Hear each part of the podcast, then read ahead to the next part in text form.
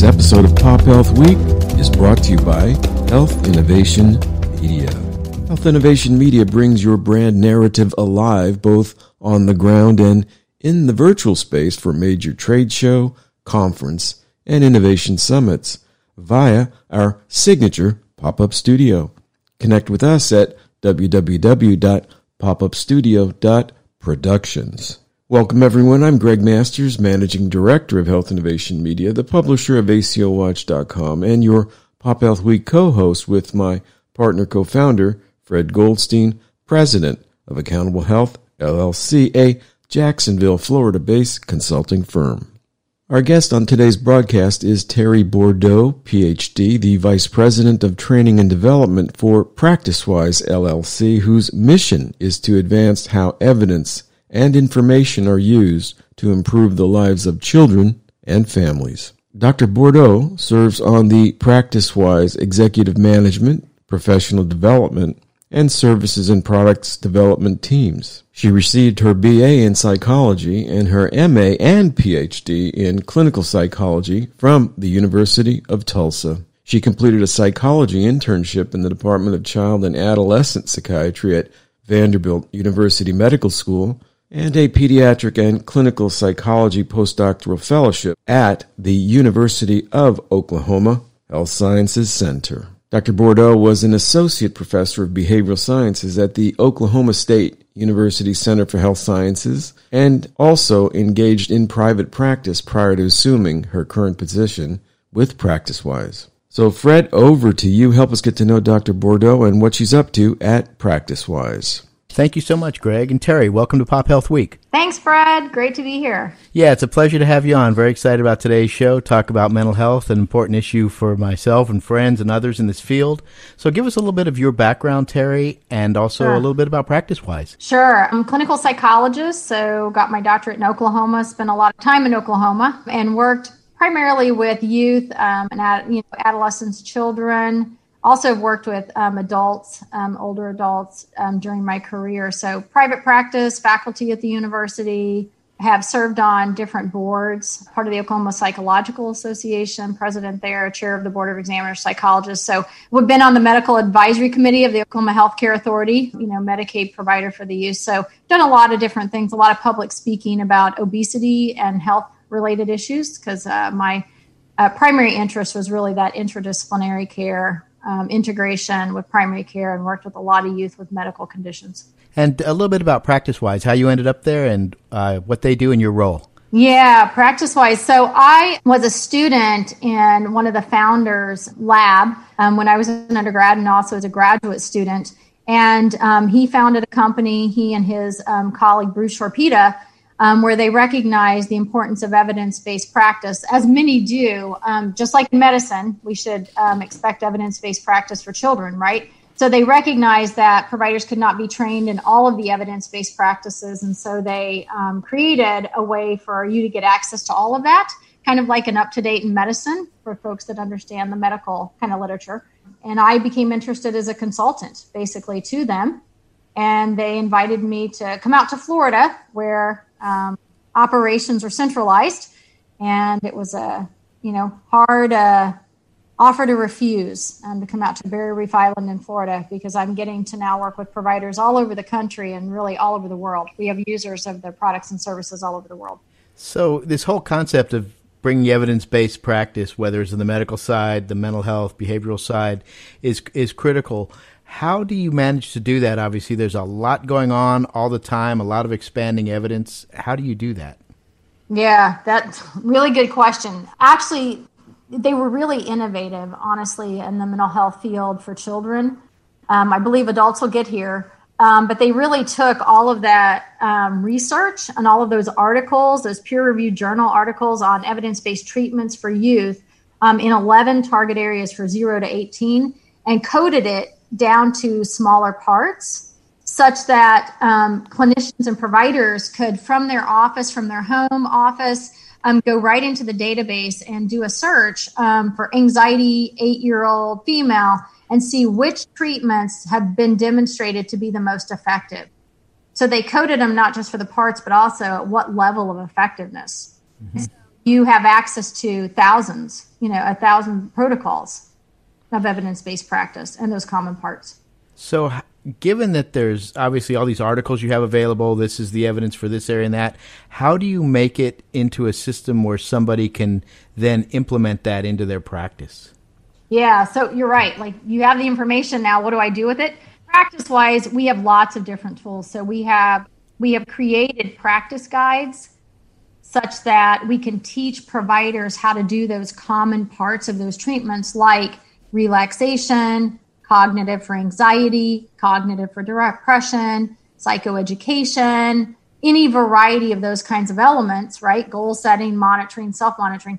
So we've created practice guides, which are basically two page how to do it. And then we also train them on how to do those. We train them on how to use that database. We train them how to um, organize their practices based on that evidence and also all of the things they learned in graduate school that are important, all the things that are very unique and tailored to a youth, um, how to consider diversity um, as a part of treatment. Where does it fit in? Um, how do I consider adapting process and content? So we really teach them how to think about um, the youth that's in their office and really use those evidence bases to treat them. And then we teach them how to do those practices. And we also teach them, Fred, how to track their progress, which is so important in this process is I've got a good plan. It's based on good evidence, but am I tracking it to see if it's working? Because if it's not working, then it's not a great plan, right? Or perhaps I'm not doing it in the way that it was intended to be done.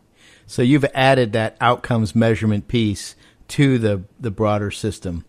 Absolutely. Yeah. And we see that as really vital and critical to the success of treatment. Um, because I can have a really good plan, and if I don't check in to see how it's working, um, it won't matter if I delivered it beautifully if the youth is not less anxious. And I don't want to wait six months to assess them to see if my anxiety treatment plan is working, right? So mm-hmm. we teach providers how to do that regularly frequently and in a way that provides feedback um, as they're engaged in treatment. We've seen on the medical side that you look at a certain condition, say diabetes, and you see a fairly substantial number of providers not necessarily practicing according to evidence based guidelines. How does that, or how good or bad is that in the mental health area? That's a really good question. Um, we definitely find that in the mental health area, um, and that the type of treatment, um, how it's implemented varies a great deal. Um, where when we're in areas where there have been initiatives taken to introduce evidence-based practice to try to standardize to some extent, um, I think you see the uptake and the implementation of those evidence-based practices higher than in areas where there aren't initiatives, there aren't policies, you know, there aren't procedures in place to make that happen. That's one thing I would say and that it depends on training programs and getting this into those training programs and educating students in you know the multiple social science disciplines right how to do this while they're in school so they come out knowing how to use evidence to guide care and these providers who are out there using the system have you been able to document better results from that or have there been yes. studies on that yeah, so there um, there are some articles, there are some studies. Um, we had a very large initiative out in LA County, which is perhaps the largest or one of the largest, right, counties um, in the nation, and probably serve as many youth in that county as anywhere. Where in LA County they were required to do evidence based practice for youth, and MAP was one of the um, practices that was, or models, I should say, that was on the list of approved um, practices. And so there um, has been an article about that in particular, as well as other articles that have mm-hmm. demonstrated um, not only positive outcomes, but also provider satisfaction, which is one of the challenges, right? Is getting providers to be satisfied with what they're doing. Because some providers say if they're over scripted, if they're over manualized, there's no longer them in the therapy room, you know, with the youth. And MAP really gives them that. It gives them the ability to be flexible. Mm-hmm. And could you explain to our audience what MAP is? Oh, sure. Yeah, good question. You're like a map. It's it's you know this thing I follow to get from point A to point B. In our world, that's called managing adapting practice, and it really just is all of the tools that I described about the database, those practice guides, those coordination models, those resources, that clinical dashboard or that tracking tool that helps us monitor the practices we're using to help us make those decisions. Mm-hmm. You talked about provider satisfaction, and one of the areas we're seeing now is this whole impact of COVID on everybody. How is it impacting the field of mental health and the, and particularly with children? Oh wow! Um, so it was interesting. I've been watching a lot of things, and I follow a lot of um, different news sources, um, and that's one of the things I would say is it's almost information overload. That's part of what our model tries to help people do is um, detect signal from noise. So I have to do that myself when I'm out there. But the surveys really have um, that looked at COVID initially were definitely mental health rate of anxiety, rate of depression went up. And that wasn't just for youth or children. Um, that's also for um, transitional age youth, which would be like 18 to 25. Um, I've even seen rates up to 36. And surprisingly, they didn't go up quite as much for adults or older adults who might be more vulnerable. So that was a pretty interesting finding. So they went up um, when I was looking at surveys that have been put out by multiple sources um, more recently, because of course now we're looking at it how many months later. Um, it looks like that some of those rates are starting to come back down, which actually speaks to the resilience of people, right? That we have this initial thing that changes our lives. It could seem semi traumatic, you know, economic, um, changed our lives economically, social distancing, isolation, rates of abuse for folks that are at home now where domestic violence was already high, but now you're stuck at home with perpetrators. But what we're seeing is some of those rates, it looks like in the surveys, are coming back down, but not completely down to where it was before. And it wasn't zero before. Doubt that COVID is going has had an effect and is probably going to have a somewhat lasting effect. But I have to emphasize that there is some resilience we see, especially in children, and especially mm-hmm. caregivers are managing well.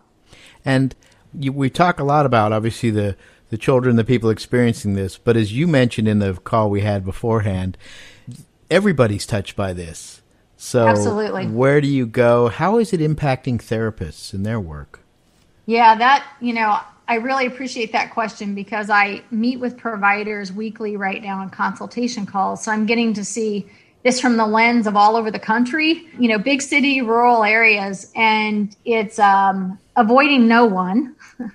So I would say everybody I'm talking to is zoomed out, tired of being online. For some of the providers, especially like school based providers, they are finding that they're spending time doing things they don't typically do at the start of a, a year.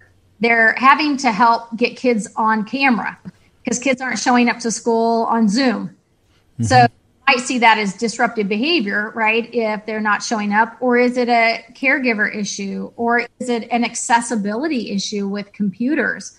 Um, so when you ask how it's affecting providers, it's changing the nature of what they do, at least in the short term, um, because their job description and in some ways their role has changed a bit with the teams. And if you're just tuning in, you're listening to Pop Health Week.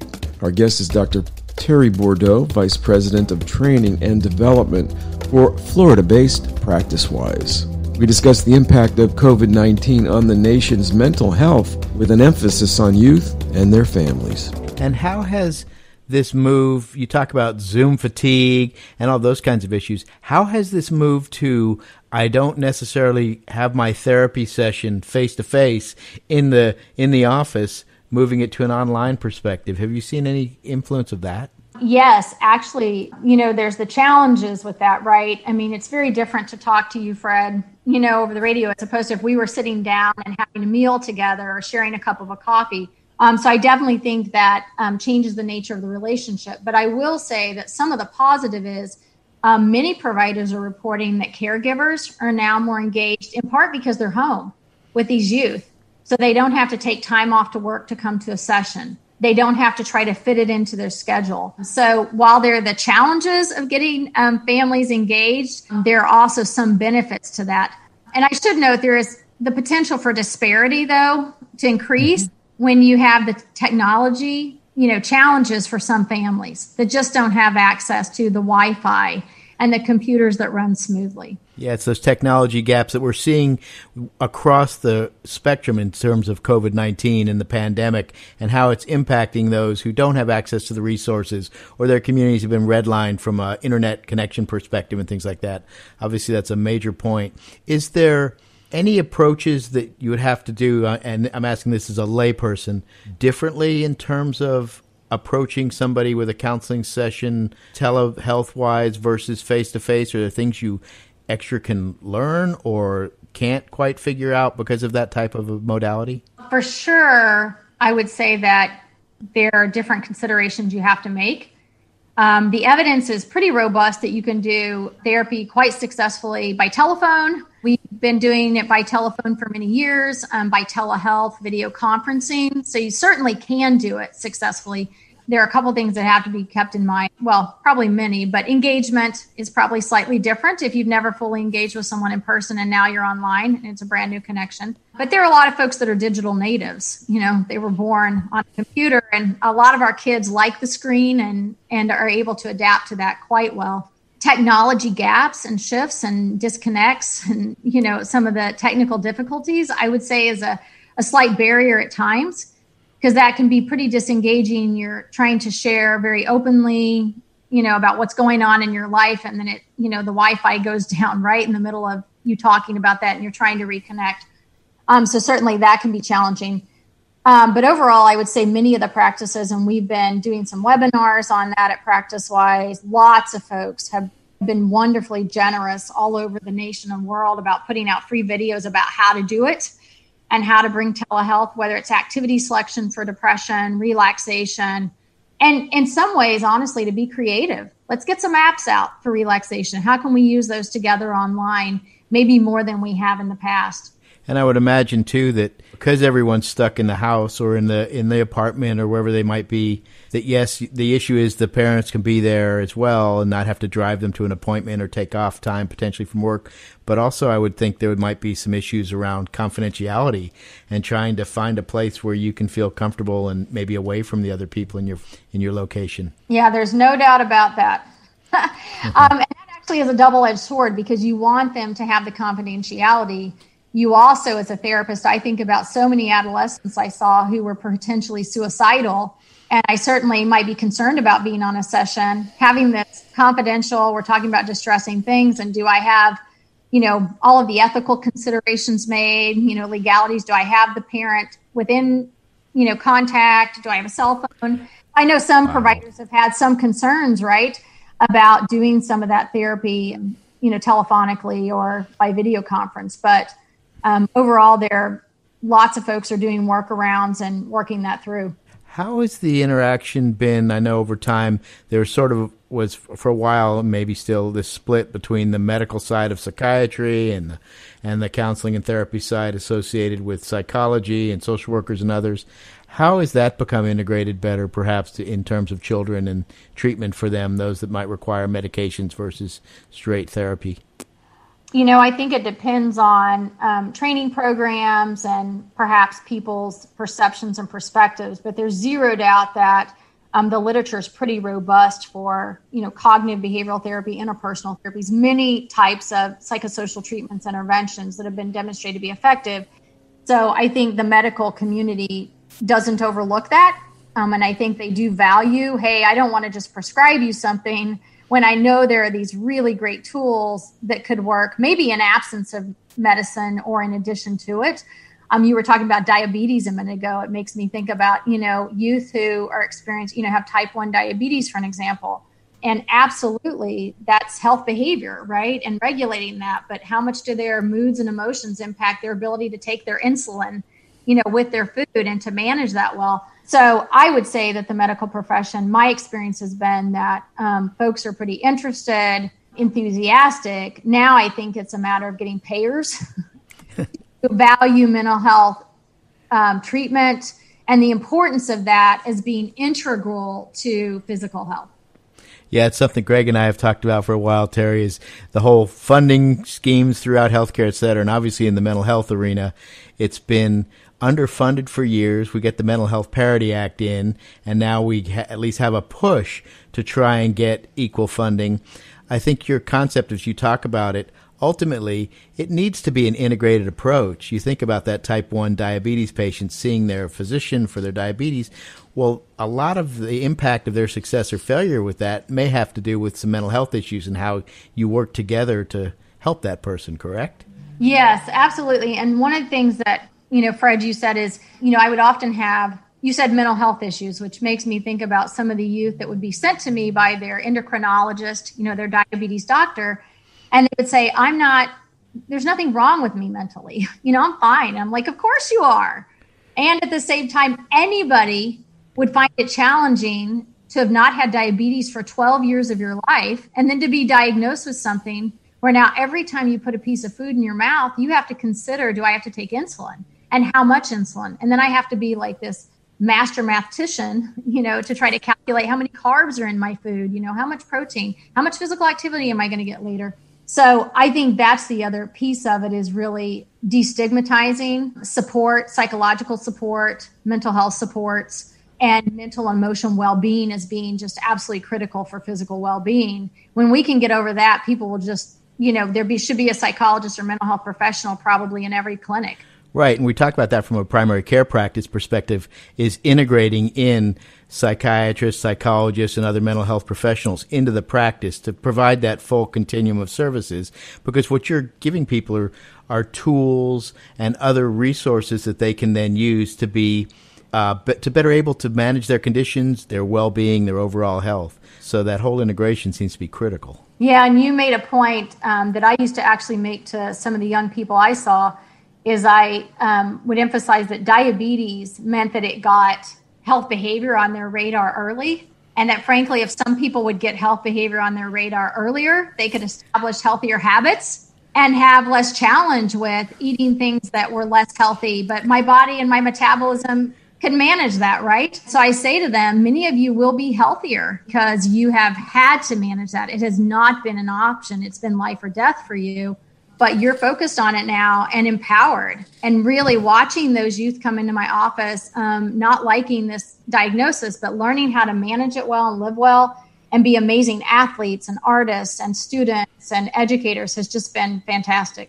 Yeah now you're speaking my language of if we can get early health behaviors in place we can push back the incidence of these chronic conditions and Absolutely. hopefully let people live healthier for a much longer period of time. Yeah, an ounce Absolutely. of prevention is worth a pound of cure. How, how many times have I said, you know, all high functioning people are walking around using effective, like cognitive behavioral tools?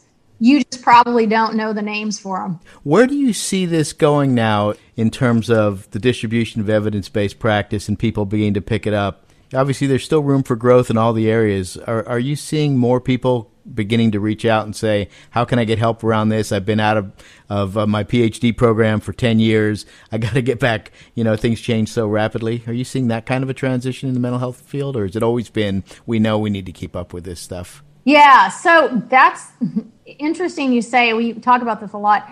I think yes, providers um, know that evidence is important. And I think when they see it being effective for their colleagues who are using those skills with other people. And they say wow i did exposure with a youth who had anxiety and it was like magic. You know it just worked so well. Um, clearly you want to be a provider who's um, well versed in evidence-based practice. Um, i also think it's probably like anything once we get out of graduate training at times we're like man i studied my whole life. I know what i need to know so I wouldn't say everybody's a lifelong learner in that regard. I think some people actually do feel like what they learned is working quite well. And frankly, maybe they are using evidence based practice without going back and kind of verifying that they are. But I, I, do think that folks, it's on their radar. And it's certainly, I think the media can help us in that regard, getting the word out that it's important. And I think when families come in asking for it, and asking, Are you trained in cognitive behavioral therapy? Are you trained in exposure for anxiety? Are you trained in interpersonal therapy? I do think providers then are very interested mm-hmm. in ensure they're giving their clients the best care. With everything that's going on with COVID 19 right now, and the kids out of school, or some are partially in school, the resources, what would you recommend? Maybe one or two things we should be doing to ensure we maximize their opportunities to succeed over the long run? You know, it's one or two, um, but one comes to mind a lot, and you've already heard me talk about it a little bit. And I would say that's behavioral activation, getting up and get moving. We're just moving around a whole lot less, and we know inactivity can bo- be both a cause and effect of depression. So, for those who were depressed before, it's certainly not helping. For those who weren't depressed before, you know, there's the potential for it to cause them to be depressed just because you're sitting around a great deal so one thing is, um, you know, I can't emphasize enough just increasing movement, getting up, getting away, taking those breaks, walking. And I often say it doesn't have to be, uh, you don't have to use the term exercise, although that would be beautiful wonderful to get the heart rate up for 20, 30 minutes. Um, just moving more is going to be particularly helpful. The other thing is monitoring. I think just being aware as those people being aware of our own selves, self monitoring, like monitoring our own mood, our own behaviors, our own activities, and what's bringing us pleasure and what's not, and how we're feeling, and then monitoring, you know, our young, you know, our young people around us. How are they doing? And are there things that we can change in the environment, perhaps, that would um, help them feel better um, and improve their mood and their functioning academically, socially, occupationally? Well, that's fantastic. And I think the studies are beginning to bear out in terms of COVID that outdoor activities are inherently safer than indoor. Obviously, you still need to look at social distancing and spacing, but we can get outside and walk around and do those kinds of activities, which, as you point out, are so helpful. Teri, we're coming up on October. It's Mental Health Awareness Month. Are you doing anything special at PracticeWise? Fred, we try to um, post um, as often as we can about mental health awareness. And we'll be doing that on our Facebook. And I will be writing a blog on LinkedIn or a little post um, just to talk a little bit about COVID um, and the impact it's had on youth and families. So if you go to www.practicewise.com, you can get more information about that and our other webinars there. Teri, I really want to thank you for coming on Pop Health Week this week. You've been fantastic, a great guest with fantastic information. Thanks so much, Fred. Really fun to be here. Appreciate you and all that you do. It's our pleasure, and I'll send it back to you, Greg. And thank you, Fred. That is the last word on today's broadcast. I want to thank our guest, Dr. Teri Bourdeau, Vice President of Training and Development for PracticeWise, for her time and generous insights today during this Mental Health Awareness Month. For more information on Dr. Bourdeau or PracticeWise's work, go to www.practicewise.com. For Pop Health Week, my colleague Fred Goldstein and Health Innovation Media, this is Greg Masters saying, please stay safe, everyone. We are in this together and we will only get through this together. If we toe the line on social distancing, proper hygiene, and by all means, do wear those masks when in public. Bye now.